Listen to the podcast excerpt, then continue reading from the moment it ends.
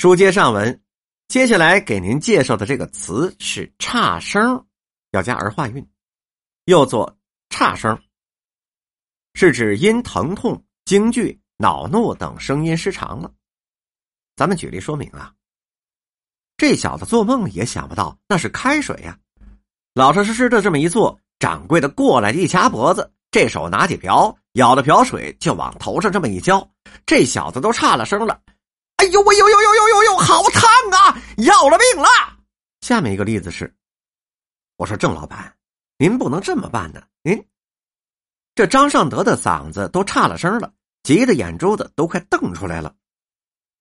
下面一个词是“差眼”，是指罗马等畜生误以为见了怪异之物，惊恐而狂乱的奔跑，是指极少见到的。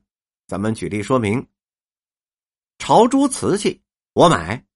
此为收买杂物的小贩吆喝朝珠瓷器，实则是无所不买。偶得差眼物，也就是指不常见的物品，即藏于后框。凌晨四五时至南北小市出售，见利即卖，手不留货。下面一个词是差不点儿，是指险些的意思。咱们举例说明。怕我糊了是怎么着啊？什么南风？南风不要。发财才行呢！哎呦，说出来了，完了完了完了，差不点啊，半身不遂了我。下面给您介绍这个词是“差不离儿”，是指一般的。这里面有很多的例子，我们首先看第一个。街上很冷静，洋车可不少，车夫们也好像比往日精神了一些。差不离儿的都是穿着一双新鞋，车背后还贴着一块红纸儿的。第二个例子，倒是海子那一带的，早起打拳的、遛鸟的，差不离都认得五哥，敬重五哥。第三个例子是指差不多。我看看所来的人，要有跟我穿的差不离的，我就进去。第四个例子，今一趟影影绰绰的，就听见几次电话铃，慌慢的脚步声，在院里倒显得静的出奇。甭问。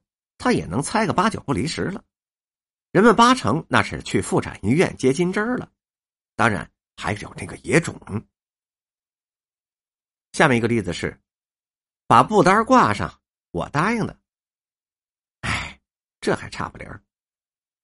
达到一定的程度、水平、数量或者是标准等等，还有这样的一层意思。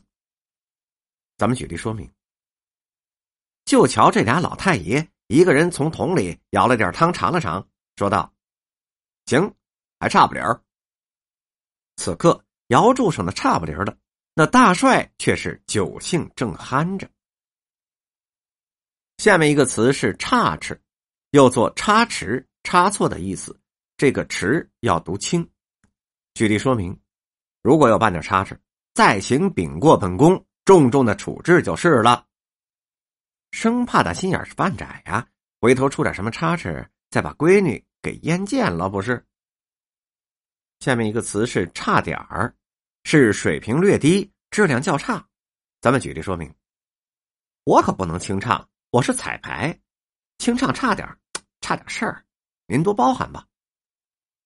下面给您介绍这个词是“差行式”，是指身价低、水平不够高。咱们举例说明。皇上是万岁，王爷那是千岁，这就差行市喽。这波徒弟之后成了京城大馆子的灶王爷，有的呢还跑到了国际烹饪大赛上得了奖牌。其实啊，全是个人的修炼。好二爷每当说起这些话茬来，那张老脸便会放着红光。尽管他心里明白，他们的功夫比起他来，那还差着行市呢。下面一个词是差劲儿。一定加儿化韵，是指不符合某种标准，对人或者是事物的贬责语。咱们举例，这真差劲儿啊！看来你们公司没经过良好的职业培训就把你给派来了。我嘴里说着好的，手可是用足了力气，差点劲儿的男人还真是弄不住他呢。一个例子是，不用说，瑞轩必是以为仗着英国政府的势力不会出岔子的。